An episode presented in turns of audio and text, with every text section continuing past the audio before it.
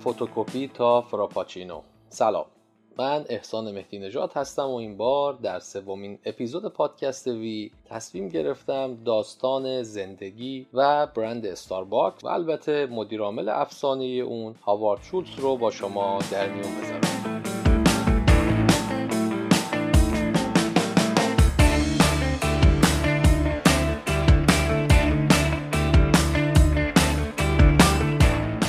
جالب باشه که بدونیم امروز استارباکس رو با چه القابی معرفی می‌کنه. بزرگترین کافی شاپ زنجیره دنیا. دارای 35711 تا شعبه تو سراسر جهان. برندی که بانی ظهور دومین موج فرهنگ قهوه تو دنیا شده. کارشناسای خبره بازاریابی میگن استارباکس تونسته تجربه های جدیدی رو تو نوشیدن قهوه در جهان خلق کنه. پس با من همراه باشید با شنیدن داستان برندی که فرهنگ قهوه خوری جهان رو 제품이었습니다.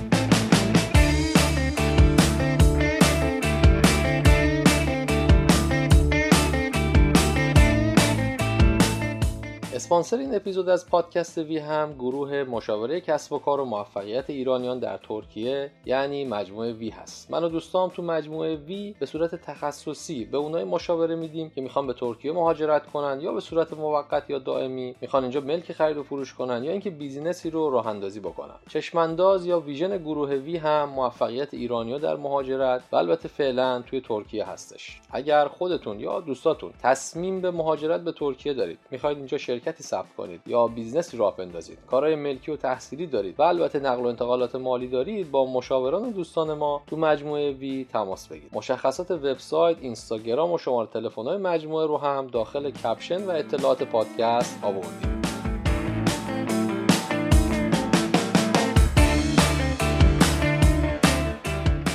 خب بریم وارد موضوع استارباکس بشیم. این غولی که امروز 35 هزار تا شعبه تو دنیا داره چطور شد که تبدیل به همچین چیزی شد؟ الان وضعیت این برند تو دنیا چطوریه؟ ارزش برندش چقدره و از این صحبت ها. یه لیستی هست که حدود دو دهه است آخرای سال میلادی شرکت Interbrand منتشر می‌کنه. توی این لیست ارزش 100 تا برند اول دنیا تو کل رده ها رو میاره. لینک رو تو caption اپیزود براتون می‌ذارم. اگه آدم کسب و کاری هستید حتما بهش سر بزنید. خیلی هم معتبره و خیلی هم جذابه. تو همین لیست استارباکس امسال جایگاش به این صورت بوده. 51 امین برند برتر جهان از لحاظ ارزش. جاش تو جدول بین برندهای فورد و پمپرس هست یعنی 50 و 52 و دقت بکنیم ارزش فقط برندش. تو سال 2022 گفته شده 14 و یک کمی بیشتر حالا 14 و یک اینا میلیارد دلاره. و طبق معمول واسه اینکه یه دیدی از این رقم داشته باشیم میشه معادل با درآمد سالیانه کشورهای مثل پاناما یا نیجریه. و این فقط ارزش برند استارباکسه یعنی دارایی ها یا asset ها و اینها ملک و املاک و خیلی چیزهای دیگه اصلا محاسبه نشده. فقط و فقط ارزش اسمی برندش هست این رقم 14 میلیارد دلار. این جدول یه چیز دیگه هم به ما نشون میده که با هم بررسی می‌کنیم. سال 2022 استارباکس 8 درصد رشد برند داشته و سال قبلش یعنی 2021 و آخرای کرونا 16 درصد رشد برند داشتن. شرکت Interbrand همین کمپانی که ارزش برندها رو هر سال اعلام می‌کنه یه نمود نموداری واسه استارباکس گذاشته که روند 22 ساله این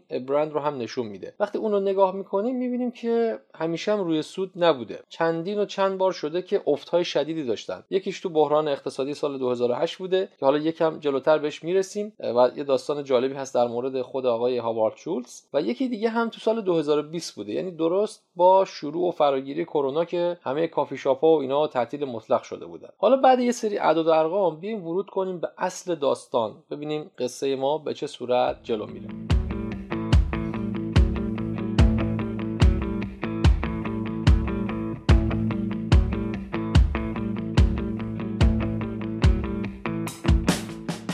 استارباکس و مدیرعاملی که اونو تبدیل به این برند جهانی کرد یعنی هاوارد شولز داستانشون از کجا شروع شده؟ سال 1971 معادل 50 شمسی خودمون سه تا شریک تو سیاتل آمریکا که بزرگترین و پولدارترین شهر شمال غربی آمریکاست کار خودشون رو شروع کردن. این شهر سیاتل تا مرز کانادا فقط 160 کیلومتر فاصله داره. یه چیزی تو مایه های تهران قم چه مثالی هم زدم حالا. چسبیده به اقیانوس آرام و یکی از بندرهای مهم و بزرگ آمریکاست. خصوصا در رابطه با تبادلات اقتصادی با شرق آسیا چون از اون طرف به هم بیواسطه راه دارن دیگه از طریق اقیانوس آرام به هر حال این سه تا شریک که دو تاشون معلم بودن معلم های تاریخ و انگلیسی و یکی دیگه هم نویسنده تصمیم گرفتن یه فروشگاه دانه های بوداده قهوه باز کنن. دقت کنیم که یه جور قهوه فروشی و نه کافی شاپ یعنی نوشیدنی نمیفروختن. قهوه و چای و فیلتر قهوه و قهوه ساز و از این طور چیزا. خب به قول جرمی میلر نویسنده کتاب انتخاب نام برند برند نیو نیم که من دو سال پیش اونو ترجمه کردم.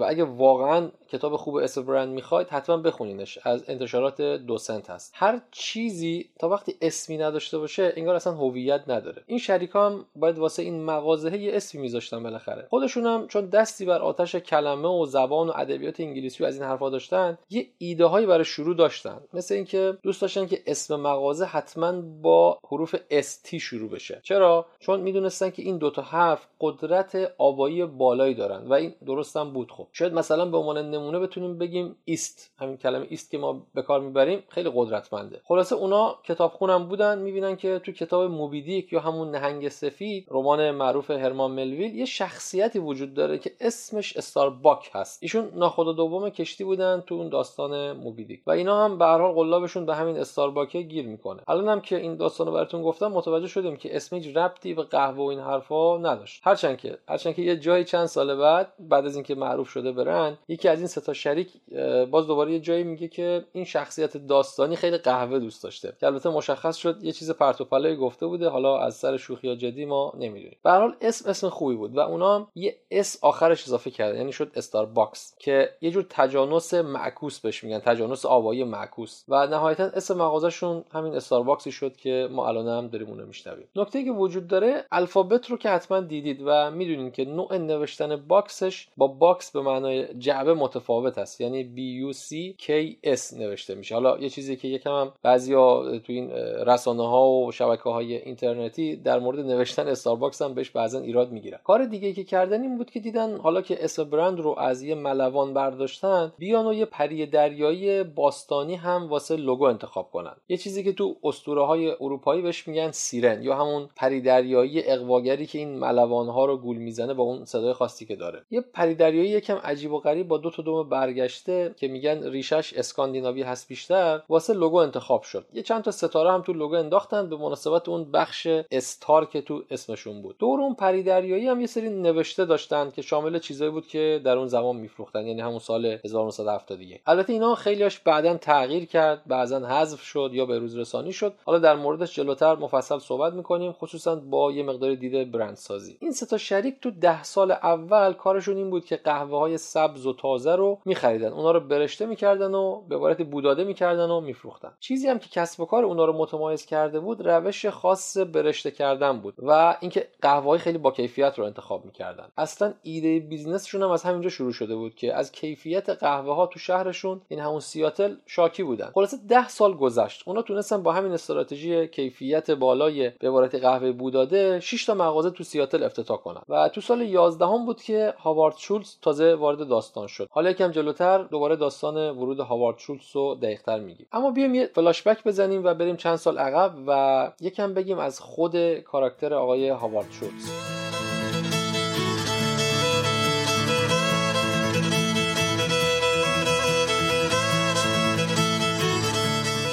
هاوارد سال 1952 یعنی 1331 توی خانواده ضعیف آمریکایی و یه جای تو نیویورک به حال به دنیا اومده بود. یه ویژگی هاوارد شولز باعث شد که بتونه از تو طبقه پایین اجتماعی که بودن خودش رو بکشه بالا یکی دو لول بالاتر. اون این بود که هاوارد ورزشکار خوبی بود و به همین دلیل هم موفق شد بورسیه دانشگاهی بگیره. نمی‌دونم می‌دونید یا نه که تو آمریکا هزینه دانشگاه کلا خیلی بالاست و واقعا یکی از دغدغه های خانواده ها اینه که بتونن یه پسندازی واسه دانشگاه بچه هاشون داشته باشن. البته از اون طرف تو بعضی چیزا مثل ورزش دانشگاه بورسیه های خیلی خوبی میدن و هاوارد هم می‌تونست یکی از همین بورسیه ها رو بگیره و تا لیسانس رو به حال مجانی بخونه. نکته هم که جالبه میگن این ایشون تنها آدمی تو خانوادهش بود که دانشگاه رفته بود. رشته هم که ازش فارغ التحصیل شد ارتباطات بود. خلاصه هاوارد لیسانس رو گرفت و رفت تو دنیای واقعی واسه پول درآوردن. دو سال تو زیراکس که اون موقع واقعا جز برندهای قدرتمند و پولدار آمریکا بود بازاریاب بود ویزیتوری می‌کرد. تونست تو اون دو سال کلی تجربه فروشندگی پیدا کنه هرچند که کارش صرفا فروش دستگاه های فتوکپی بود. بعدش بهش پیشنهاد کاری شد توی شرکت سوئدی که مسئولیتش اونجا فروش تجهیزات مرتبط با قهوه بود. البته خب شعبه آمریکاییش. هاوارد بعد یه مدتی دید که یه اسمی خیلی تو فاکتورهای شرکت سوئدی تکرار میشه. اونم این اسم استارباکسه. اونا خیلی خیلی فیلتر قهوه از این برند سوئدیه میخریدن. هاوارد که بوی پول و موفقیت رو حس می‌کرد شاخکاش تیز شد و یه سر رفت در مغازه‌ی اونا ببینه داستانشون چیه که انقدر پرفروش هستن. خلاصه همین کنجکاوی باعث شد که ارتباطات بیشتری بین اونا ایجاد بشه و اون بعد یه مدتی شد مدیر بازاریابی استارباکس یا همون مدیر marketing استارباکس. البته حواسمون هست دیگه اینا قهوه فروشن و نه کافی شاپ. چرخ روزگار اینطوری آدمو میچرخونه. بیخود نیست که الان داره یه پارادایم جدیدی باب میشه. دقیقا متضاد اون پارادایم New Age یا عصر جدید که قانونهای هدف گذاری دقیق و این صحبت ها رو آموزش می‌دادن. تو این پارادایم جدیده که مثلا یکی از متولیاشم تاد روز روانشناس آمریکایی هست و کتاب Dark Horse یا اسب تاریک رو نوشته میگن خیلی هم دنبال هدفهای بلند مدت و دقیق که مثلا مو لا درزش میره نباش. چرا که بازی روزگار می‌تونه خیلی فرصتهای خاصتری رو جلوی پات بذاره. اگه همه فکر و ذکرت روی یک هدف طولانی مدت باشه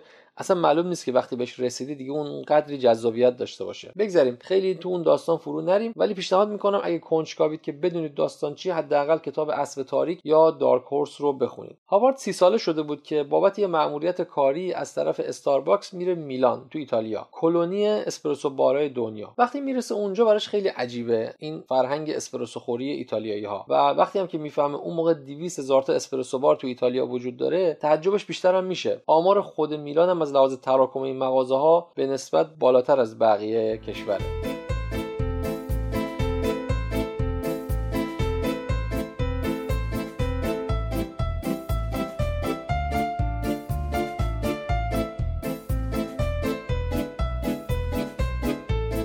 خلاصه این culture اسپرسو خوری ایتالیایی اینقدری تو مخ هاوارد میره که تا برمیگرده سیاتل جلسه می‌ذاره با مالکای برند و میگه آقا چه نشسته‌این که دیگه بسه قهوه فروشی. بیاینو بریم تو کار کافی شاپ اونم اسپرسو بار. خب مثل هر سازمان نرمال دیگه ای متاسفانه مدیر یا مدیران ارشد تا یه ایده ای رو خودشون بهش باور نداشته باشن بهش اهمیت نمیدن. پس به ایده شولتس هم قاعدتا توجه خاصی نشد. ضمن اینکه اونا یه گاو شیرده داشتن که اونم خود همین قهوه بوداده بود و اونا اصلا کافی شاپی نبودن و این کارم بلد نبودن. پس شاید تا حدی هم حق داشتن که پیشنهاد هاوارد شولتز رو زیاد جدی نگرفتن. هاوارد هر چی زور می‌زنه می‌بینه که نمیشه و سال 1985 راه میفته میره کافی شاپ خودش رو با یه اسم ایتالیایی یعنی ایل ژورناله راه میندازه.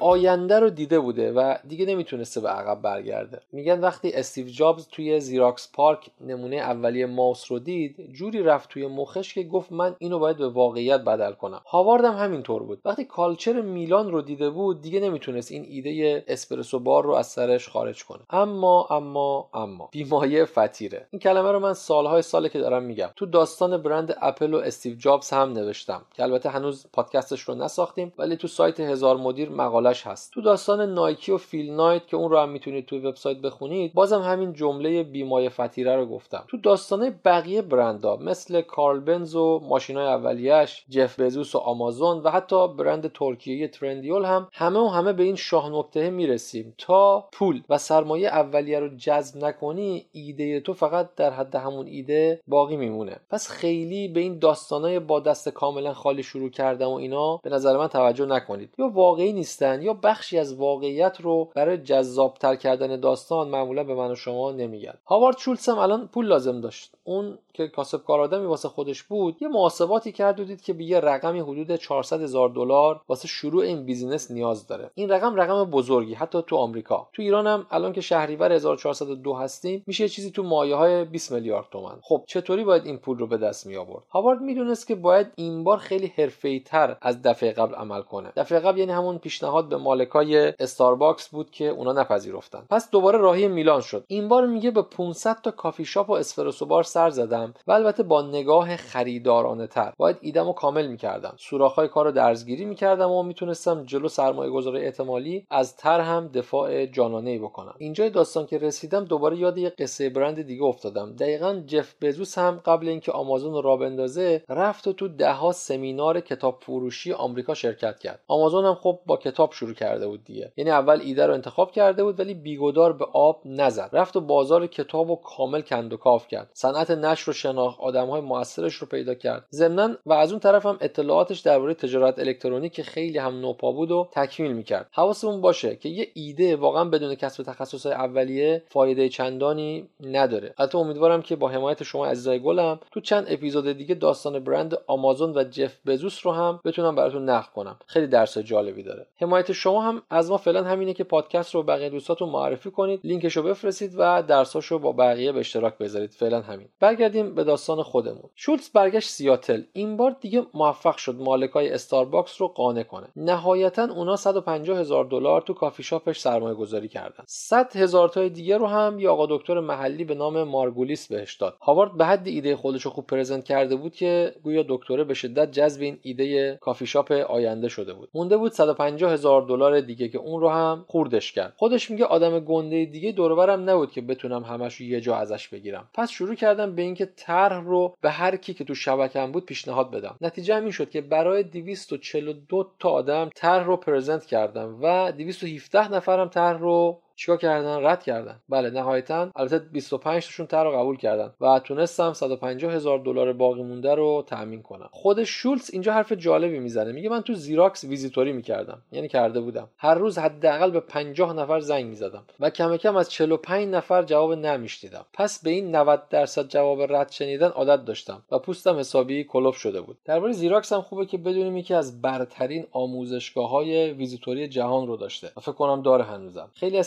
سیاستمدارای رده بالای آمریکایی هم برای اینکه فروشندگی یاد بگیرن رفتن و تو زیراکس دوره فروش گذروندن. یکی از این افراد آقای باراک اوباما بوده. دوباره یاد یه چیز مهم و خاص دیگه افتادم که البته بیشتر یه استعاره است. اگه اشتباه نکنم تو کتاب سویچ از دنهیت و چیپیت خونده بودم. اونجایی که گفتیم هاوارد شولتز 150 هزار دلار کم داره و ظاهرا نمی‌تونه این پول رو از یه آدم دیگه بخواد. تصمیم گرفت که خورد بکنه این رقم رو. تو اون کتابم اینطوری نوشته بود که بعضی موقع ها ما یه چاله یا یه سوراخ یه متری داریم که باید پرش بکنیم. معمولا راه میفتیم که یه میخ یا یه چوب با زخامت همون یه متر پیدا کنیم و اونو پر بکنیم. اما خب این همیشه نمیشه. یه راه خوب اینه که بتونیم مثلا به جای اون میخ یه متریه 100 تا میخ کوچیک پیدا کنیم و اون چاله رو پرش کنیم. واقعیتش تصویرسازی همین یه استعاره به من تو این چند سال خیلی کمک کرده برای خورد کردن مشکلات بزرگ که بعضا پیش میاد. گفتم بگم شاید برای شما هم یه جاهایی کار بکنه. بریم سراغ ادامه مسیر. هاوارد پول رو جمع کرد و کافی شاپ ایل ژورناله رو افتتاح کرد. تمش رو دقیقا ایتالیایی گذاشته بود. صدای پیانو همیشه پخش می‌شد و صندلی هایی به سبک میلانی داخل این مغازه بودن.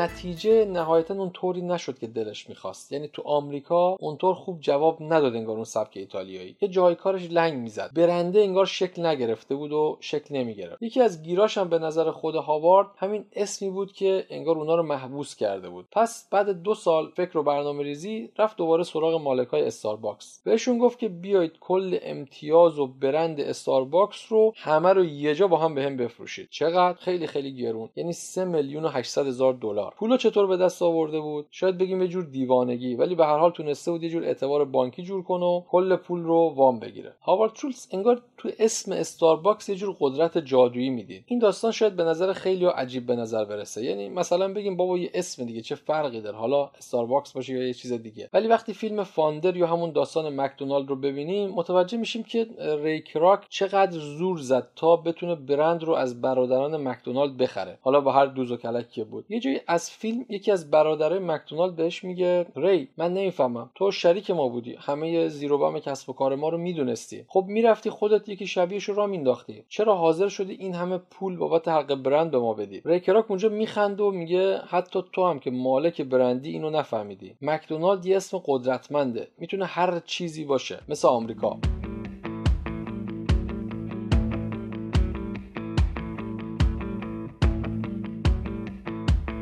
ولی برعکسش اسم من یه اسم مزخرفه کراک. کی میاد رستوران کراک؟ به هر حال این قدرت اسما رو ظاهرا نباید اصلا دست کم گرفت. شولتز هم قاعدتا با همین دیدگاه می‌دید که اسم استارباکس یه جور قابلیت جهانی شدن داره و اونم الانا یعنی اون موقع می‌خواست بزرگ جهانی بشه. به هر حال برند و خرید با پولی که نداشت و سریع هم شروع کرد به زنجیره کردن برند که البته الان دیگه شده بود کافی شاپ و قهوه فروشی و دیگه فقط قهوه فروشی خالی نبود. سریع هم از سیاتل زد بیرون یعنی خودش رو محدود به منطقه نکرد. رشد شعبه ها خیلی خیلی پرسرعت بود و دیوانوار داشتن شعبات رو گسترش می‌دادن. همینم باعث شده بود کافی شاپ های محلی خیلی ازشون شاکی بشن و کلی دشمن ریز و درشت پیدا کرده بود. یه دلیلش هم این بود که هر جا شعبه می‌زدن از همون روز اول پر مشتری می‌شدن و کار کاسبی محلی ها بعضا خیلی کساد می‌شد. به هر حال این دشمنی ها نتونستن مانع رشد برندش بشن و افتتاح شعبه های جدید همچنان با سرعت ادامه پیدا کردن. اینجا یه روش عجیب دیگه هم بود که هاوارد شولتز واسه گسترش برندش انجام داد. اون برندش رو franchise نکرد. نمایندگی هم نداد. یعنی همه روشهایی که برندهای دیگه واسه گسترش معمولا انجام می‌دادن. البته تو بحث franchise و تفاوتش با نمایندگی و license و اینا ورود نمی‌کنیم. اگه دوست داشتید تو وبسایت متمم برید اونجا توضیحات خوبی در این باره داره. به هر حال نکته نهاییش اینه که اون گفت همه این فروشگاه ها باید تحت مالکیت خودمون باشن. یعنی همه مدیرا کارمندا پرسنل تحت اختیار کامل خودمون. علتش این بود که اعتقاد داشت اینایی که franchise رو می‌گیرن یا نماینده شرکت میشن تعهد لازم به برند رو ندارن. اون شدیدا معتقد بود که اون آدما تو خلق تجربه برند واسه مشتری ناکارآمد هستن. یا شاید بهتر اینطور بگیم که برای هاوارد خیلی مهم بود که تو تمام شعبه هاش تجربه های مشتری به عالی ترین سطح باشه و اصلا جا هیچ گونه کمکاری داخلش نداشته باشه. جالب این که خیلی خوب می‌تونیم متوجه بشیم که الان بعد از حدود سی و اندی سال هنوز این استراتژی جواب داده. نه تنها مانع رشد برندشون نشده اونا رو به بزرگترین کافی شاپ زنجیره دنیا هم بدل کرد. خلاصه شد سال 1989 یعنی حدودای سال 68 ما تو ایران. استارباکس تو این زمان تونسته بود 46 تا کافی شاپ رو تو غرب آمریکا و چند تا شهر کانادا که گفتیم خیلی نزدیک سیاتل بود افتتاح کنه. سه سال دیگه گذشت و اونا قبل اینکه بشن سهامی عام 140 تا شعبه داشتن. وقتی استارباکس تصمیم گرفت سهامی عام بشه قیمت برآورد شده و اعلامی شده و 270 میلیون دلار. 270 میلیون دلار. یادمونه که گفتیم همین چند سال پیش اونو چند خریده بود؟ 3 میلیون و 800 هزار دلار. که البته اون موقع خیلی زیاد بود ولی الان 70 برابر شده بود. سه سال دیگه گذشت و استارباکس به این نتیجه رسید که لازم نیست بیاد یک به یک فروشگاه خودش افتتاح کنه. یه راه راحتتری بود که بیاد یه سری کافی شاپ زنجیره دیگر رو بخره و اونا رو تبدیل به استارباکس بکنه. به این صورت کلی تو خرید تجهیزات و ساختارهای general business جلو میافتاد. واسه همینم اون موقع اومدن یه مجموعه کافی شاپی رو خریدن که یه نوشیدنی قهوه خاصم داشت به اسم فراپاچینو که حالا اونم شد مال استارباکس.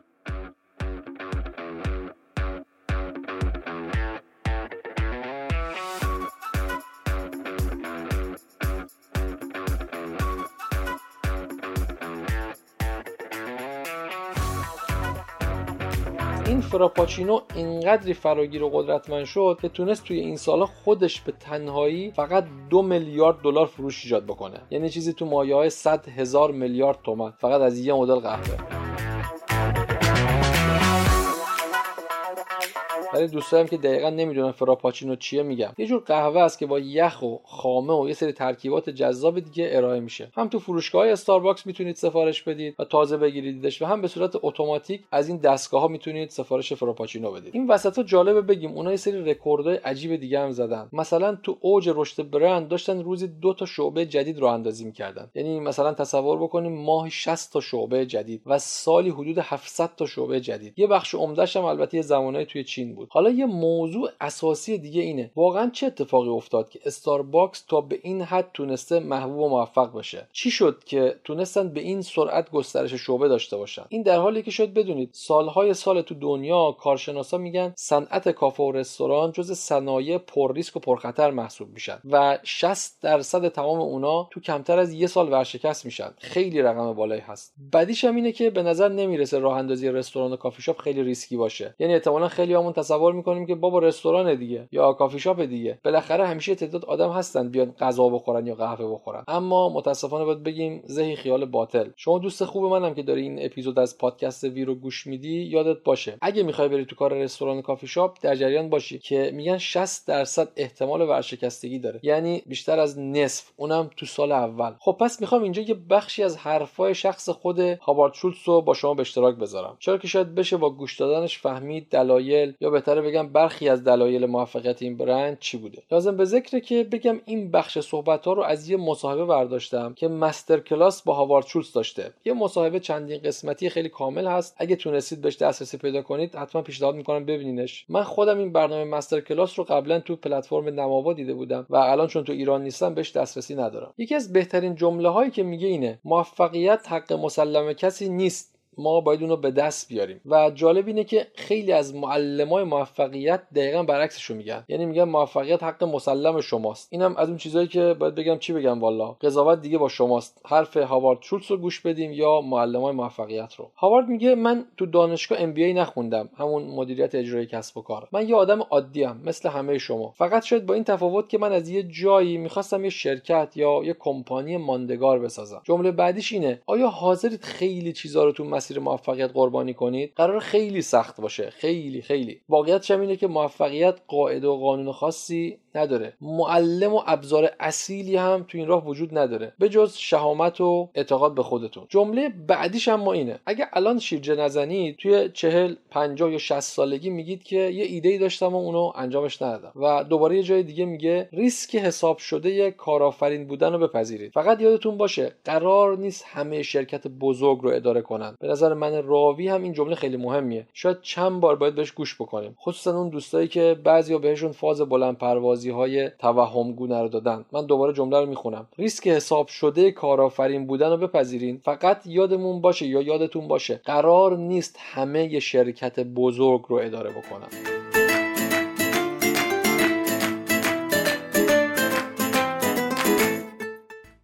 شولز میگه زمان شروع جوابا رو نداشتم. الانم ندارم. اینم خیلی قابل تحمل باز به نظر من. اون اضافه می‌کنه ما هیچ تجربه مرتبط قبلی تو ساخت یه برند ملی یا جهانی نداشتیم. ما 100 تا آدم شده بودیم که 11 تا هم شعبه داشتیم. اما می‌خواستیم یه شرکت متفاوت باشیم و دوباره یه جای دیگه درباره اهمیت داشتن بیمه های خوب برای پرسنلش میگه. اون میگه پدر من تو هفت سالگی آسیب دید و از کارش اخراج شد بدون هیچ بیمه و این تقریبا زندگی ما رو نابود کرد. و همین خاطر برام خیلی خیلی مهم بود. شرکتی که راه اندازی می‌کنم حتما ارزش آفرین باشه برای همه و ضمنا می‌خواستم اولینی باشم که همه کارمندامون بیمه های تکمیلی فراگیر داشته باشن. اینجا به عنوان راوی قصه نکته رو اضافه می‌کنم. سالها پیش یه اصطلاحی به فرهنگ لغت انگلیسی اضافه شد. حالا یادم نیست دقیقا کدوم فرهنگ لغت بودیم که اولین بار این رو اضافه کرد. به اسم مکجاب یا مکجابز که برگرفته از همون شغلای مکدونالدی بود. منظورش هم این بود یه شغل خیلی خیلی معمولی و پیش پا افتاده که نیاز به هیچ تخصص خاصی نداره. آدما خیلی فرقی با ربات توش ندارن. یه شغل دانش آموزی یا دانشجویی کمک خرجی هست و البته دستمزدش هم حداقلی است و خلاقیتی هم توش نیاز نداریم. هرچند که بعدش مکدونالد کلی اعتراض کرد اما فایده نداشت. این اصطلاح حسابی جا افتاد. استارباکس اما داستانش واقعا یه چیز دیگه است. تقریبا همه کارشناسا متفق القول میگن که کارمندای استارباکس بهش وفادارن. تو کارشون حرفه‌ای هستن. به شغلهای خودشون افتخار می‌کنن. دلایلش رو هم اینجا تا حدودی متوجه شد شدیم که چی بود. هاوارد یه جای دیگه میگه چندین سال پیش برای سخنرانی واسه کارمندا شرکت علی بابا به دعوت جک ما به چین رفتم.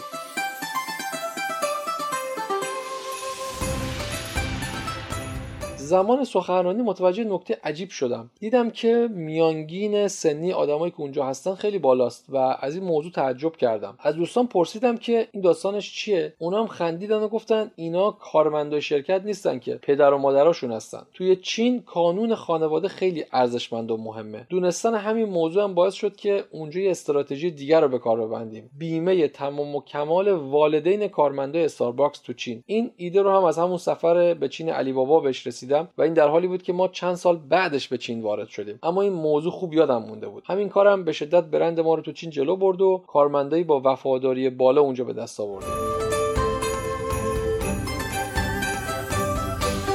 هاوارد چند تا پیشنهادم داره. البته نمی‌دونم که پیشنهاد بگم یا توصیه بگم. من خودم چند سالی سعی می‌کنم از واژه توصیه استفاده نکنم. اما به هر حال اینها صحبت های هاوارد شولز که داره میگه. طرف صحبتش هم اونایی هستن که دوست دارن تو business موفق بشن. حالا کیه که دوست نداشته باشه. کنجکاو باشید. همیشه حواستون به موقعیت و اتفاقای دور و برتون باشه. سعی کنید چیزایی رو ببینید که شاید بیشتر آدما بهش بی‌توجهن. با آدمای جدید آشنا بشید و همیشه دنبال کسب تجربه های جدید باشید. همیشه لازم نیست یه چیزی رو از نو بسازید. چیزی که خیلی مهمه ایجاد تحول و نوآوریه. چه جمله آشنایی نه؟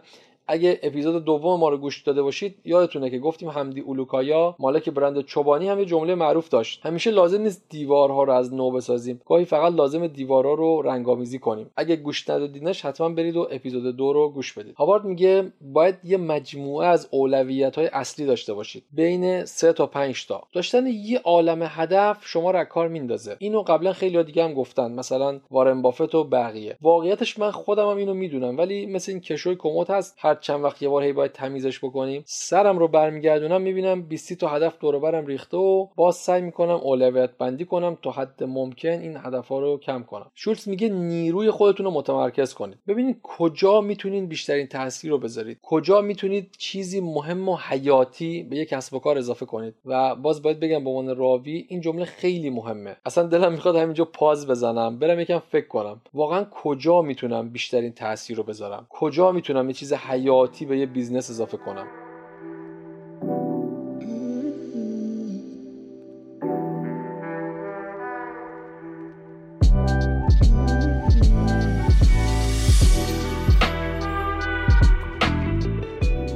ادامه میده. خیلی از کسب و کارها خصوصا بعد فراگیر شدن اینترنت به شدت تحت فشارن. اما یادمون باشه کسب و کارها الزاما به دلیل حضور اینترنت از بین نمیرن. اونا اگه بهتر و متمایزتر نشن شاید از بین برن. و البته اگه زرنگ و نوآورن باشن اینترنت می‌تونه به موفقیتشون کمک بکنه. یه نصیحت دیگه هاوارد اینه. سود فعالیت های خورده فروشی شما باید حداقل 20 درصد باشه و پولتون باید سال دو بار گردش داشته باشه. اگه سودتون هول و 10 درصد باشه کسب و کار شما خوب پیش نمیره. حالا اینو شاید خیلی که کار بازار نکرده باشن خوب متوجه نشن. خصوصا اینکه خیلی از شغلا هست تو ایران و البته جاهای دیگه دنیا که حاشیه سود قانونیش واقعا خیلی کمتر از این حرفاست. مثلا لوازم خونگی بزرگ تو ایران سود رسمیش نهایتا 7 درصده. چه بسا که خیلی وقتا هم نمی‌تونن کاسبا همین قدر رو هم سود بگیرن. حالا اگه سودتون مثلا یه چیزی حول و حوش 7 تا 10 درصده یه جنسی هم تو مغازه و انبارتون خاک بخوره و کمتر از سالی دوبار فروش بره یعنی به گفته هاوارد business شما خوب پیش نمیره. که به نظر منم درست داره میگه. البته البته نباید چیزی رو فراموش بکنیم و اونم اینه که این هاوارد بنده خدا از تورمای 50 درصدی ما این طرف دنیا اطلاع نداره. این تورمای موقعی باعث میشن کاسب اگه جنسش رو نفروشه البته به شرطی که بدهی بازار و بانک و اینا نداشته باشه سود بیشتری کسب کنه. بگذاریم به هر حال این عدد سود حداقل 20 درصد واسه من عدد جالبی بود و البته گردش سرمایه حداقل دوبار در سال. این خودش می‌تونه واسه نوشتن یه business plan بهمون کمک کنه که ببینیم اصلا توی کاری ورود بکنیم یا نکنیم. یه نکته مهم دیگه هم هست که هاوارد میگه. اونم اینه. همیشه حواستون به هزینه های پنهان کسب و کار باشه. گول این گزارش ماهیانه و فصلی و اینا رو نخورید. این جمله رو شاید بیشتر مدیرای business باید بهش توجه کنن. مثلا اون چیزی که تو business داره عمومی استفاده میشه. از اینترنت بگیر تا آب و برق و گاز و هزار تا ریزکاری دیگه. اینو برای چی میگم احتمالا؟ چون خیلی از مدیرا فکر می‌کنن که هزینه اصلی پرسنل مثلا همین حقوق و مزایاست و این در حالی که واقعا می‌تونه اصلا اینطوری نباشه. و آخرین توصیه هاواردم به این دوستان علاقه من به موفقیت کسب و کار اینه. به عنوان یه مدیر یا یه رهبر سازمان باید دستتون همیشه خاک و گلی باشه. اون میگه برید و با پرسنلتون تعامل داشته باشید. برید تو خط مقدم و نفس به نفس کنار کارمنداتون با مشتری مواجه بشید. این کار معجزه می‌کنه. خب بعد این نصیحت های پدرانه بالا اون یه سری پیشنهاد تخصصی واسه استارتاپ ها داره. خصوصا اینکه خودش هم سرمایه گذار استارتاپ های زیادی هست. هاوارد به استارتاپ ها پیشنهاد می‌کنه کمتر قول بدین بیشتر عمل بکنید. این همیشه استراتژی اصلی ما در برابر سرمایه گذارا و مشتری های استارباکس بوده. Under promise over deliver. فرهنگ و تو سازمانتون از همون اول درست و اصولی پایگذاری کنید. ساختن فرهنگ شرکت مثل بزرگ کردن یه بچه هست. بچه زمین می‌خوره چیکارش می‌کنیم؟ سرش داد نمی‌زنیم قاعدتا. دستش رو می‌گیریم و ازش مراقبت می‌کنیم. سرزنش و تنبیه تو سازمان اکیدا ممنوع. ما همیشه تو استارباکس به تازه کارا اعتماد می‌کنیم و به ادامه مسیر تشویقشون می‌کنیم. استارتاپ شما باید به قدری ارزش های عالی داشته باشه که کارمنداتون سر میز شام تو خونه هاشون در مورد اون صحبت بکنن. افتخار کنن که عضو این شرکتن. باید یه چیزی رو تو سازمان استارتاپتون از همون اول مشخص بکنید. هر چیزی که با ارزش های شرکت سازگار نیست متوقف بشه یا انجام نشه.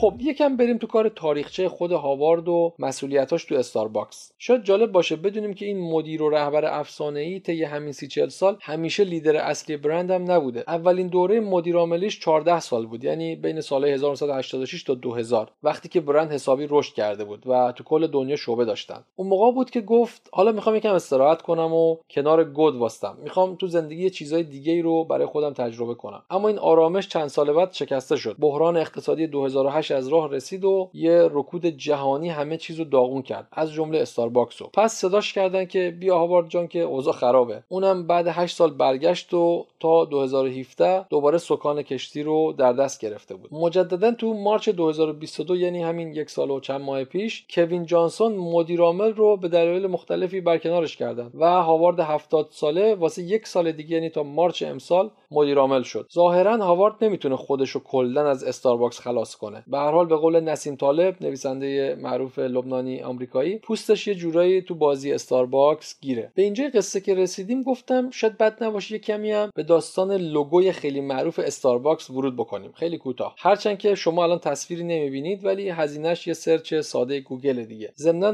ما از همون اولین اپیزود وی هم گفتیم که ما فقط قصه معمولی برند نمیگیم. حتما تو هر اپیزود به نکات کسب و کاری و برندسازی هم اشاره می‌کنیم. ذات کار ما هم توی وی همینه. اما استارباکس از همون اولی که به وجود اومد و توسط اون ستا شریک راه اندازی شد چند تا طراحی متفاوت لوگو داشته تا الان. هرچند که concept پری دریایی توی همشون تکرار شده و اصلا بخشی از هویت اصلی برند هست. اون لوگوی اولیه که از سال 1971 تا 1987 یعنی 16 سال رو سردر فروشگاه ها بود یه دایره قهوه‌ای رنگ بود. داخلش هم یه پری دریایی عجیب و غریب با دو تا دم که بیشتر یه جور هیولای لخت بود دیده میشه. دورش هم کلی نوشته داشتن که از اسم برند گرفته ستاره و چیزایی که اون موقع میفروختن. سال 1987 که برند رو هاوارد خریده بود یه تغییر اساسی تو لوگو دادن. اولا رنگ شد همین سبز استارباکسی که تو الان هم وجود داره. پری دریایی سر و سامونی گرفت و از اون شکل هیولا مانندش خارج شد. و از همه مهمتر دیگه دورش فقط نوشته شده بود Starbucks Coffee. و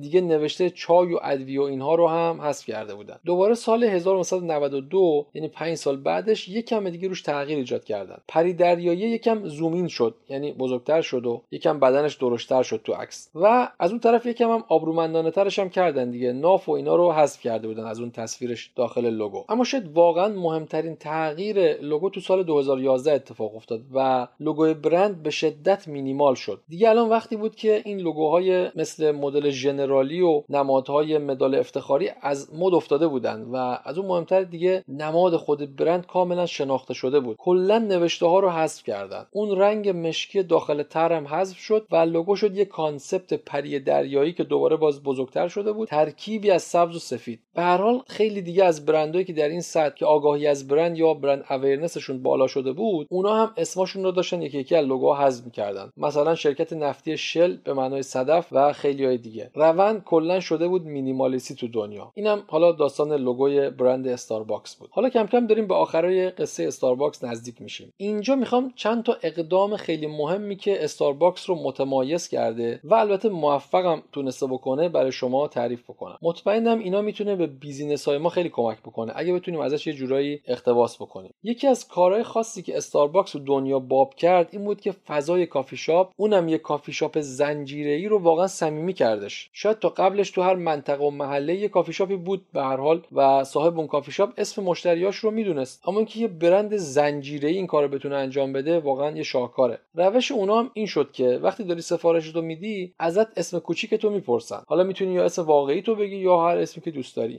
بعد وقتی که سفارش حاضر شد مسئول کافه اسم تو صدا می‌کنه. احسان پیام مجید محتاب دیوید هاکان ماریا یا خلاصه هر چیز دیگه ای که شما خودت میگی به صاحب کافه یا به عبارتی به اون بارتندر کافه. خب برای اغلب آدما معمولا حس خوبی داره که با اسمی که دوستش دارن توی جایی مثل استارباکس صداشون بکنن. این بود که اونا فقط ادعای صمیمیت نکردن مثل چیزی که خیلی ها فقط ادعاشو می‌کنن. اونا واقعا کاری کردن که صمیمی حساب بشید توی فروشگاهشون دومین شاهکار استارباکس اما این بود که اومد روی چشماندازی تمرکز کرد. این چشمانداز یا vision شد هویت اصلی برندش شد شعار برندش و حتی فرهنگ برندش. اونم این بود. The third place A place between home and work. مکان سوم جایی بین خونه و محل کار. همین جمله که با یه شعار تجاری به نظر ساده شروع شد مثل یک فنر قدرتمند عمل کرد و استارباکس رو دهها قدم جلو پرتش کرد. چرا؟ چون درست زده بود تو هدف. مشتریا آدمایی بودن که اغلبشون خسته از کار روزانه برمیگشتن. چند ده دقیقه یا حتی یکی دو ساعت قبل اینکه برن خونه میشستن تو استارباکس و بعدش می‌رفتن خونه. این اصلا خودش شد یه فرهنگ یا یه خورده فرهنگ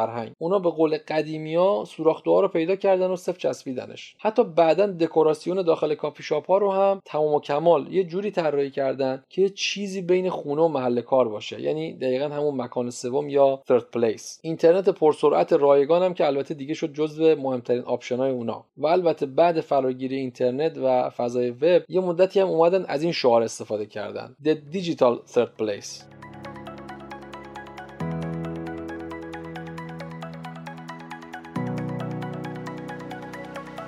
به هر حال داستان این آقای شولتز و این برند جذاب استارباکس واسه من که خیلی آموزنده بود. امیدم اینه واسه شما دوستانی که ما رو همراهی کردید هم جذابیت داشته و آموزنده هم بوده باشه. ضمنا ما تو سایت هزار مدیر مقاله همین پادکست رو هم به صورت نوشتاری داریم که می‌تونید اونجا مطالعهش بکنید. لینکش رو می‌گذاریم توی کپشن پادکست. اپیزودهای یک و دو ما رو هم اگه تا الان گوش ندادید حتما سری بهش بزنید. اپیزود اول داستان برند LC Waikiki و مالکش آقای مصطفی کوچوک هست کسی که واقعا از پایین ترین سطوح به ثروت میلیارد دلاری رسید اونم تو ترکیه. اپیزود دومم داستان برند سلطان ماست جهان همدی اولوکایا هست و برندش چوبانی. اسپانسر این اپیزود از پادکست گروه مشاوره کسب و کار موفقیت ایرانیان در ترکیه یعنی مجموعه وی هستش. من دوستانم تو مجموعه وی به صورت تخصصی به اونایی مشاوره میدیم که می‌خوان به ترکیه مهاجرت کنن یا به صورت موقت یا به صورت دائمی می‌خوان اینجا ملکی رو خرید و فروش کنن یا اینکه business ی رو راه اندازی بکنن ادامه تحصیل بدن یا نقل و انتقالات مالی بین المللی داشته باشن. چشم انداز گروه وی هم موفقیت ایرانیا در مهاجرت و البته با تمرکز روی ترکیه هستش. اگه خودتون یا دوستاتون تصمیم به مهاجرت به ترکیه دارید می‌خواید اینجا شرکتی ثبت کنید یا business ی راه بندازید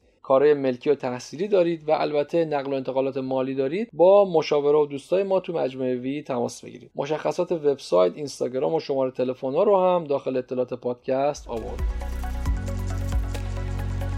اپیزودهای پادکست ما یعنی وی رو می‌تونید تو Apple Podcast، CastBox و Spotify و البته تلگرام گوش بدید. مزیت گوش دادن تو اپای پادکست هم اینه که خب خیلی راحت می‌تونید بفهمید تا کجای پادکست رو گوش دادید، بابتش کامنت بفرستید، کامنت های بقیه رو بخونید و با سرعت های متفاوت گوش بدید. ضمنا اگه دوستانی هم دارید که فکر می‌کنید این داستان ها براشون جذابه پیشنهاد می‌کنم حتما این پادکست رو براشون فوروارد بکنید منم که احسان مهدی نژاد هستم. تا اپیزود جدیدی از پادکست وی که امیدوارم تو ماه آینده یعنی مهر ماه 1402 منتشر بشه. خدا نگهدار.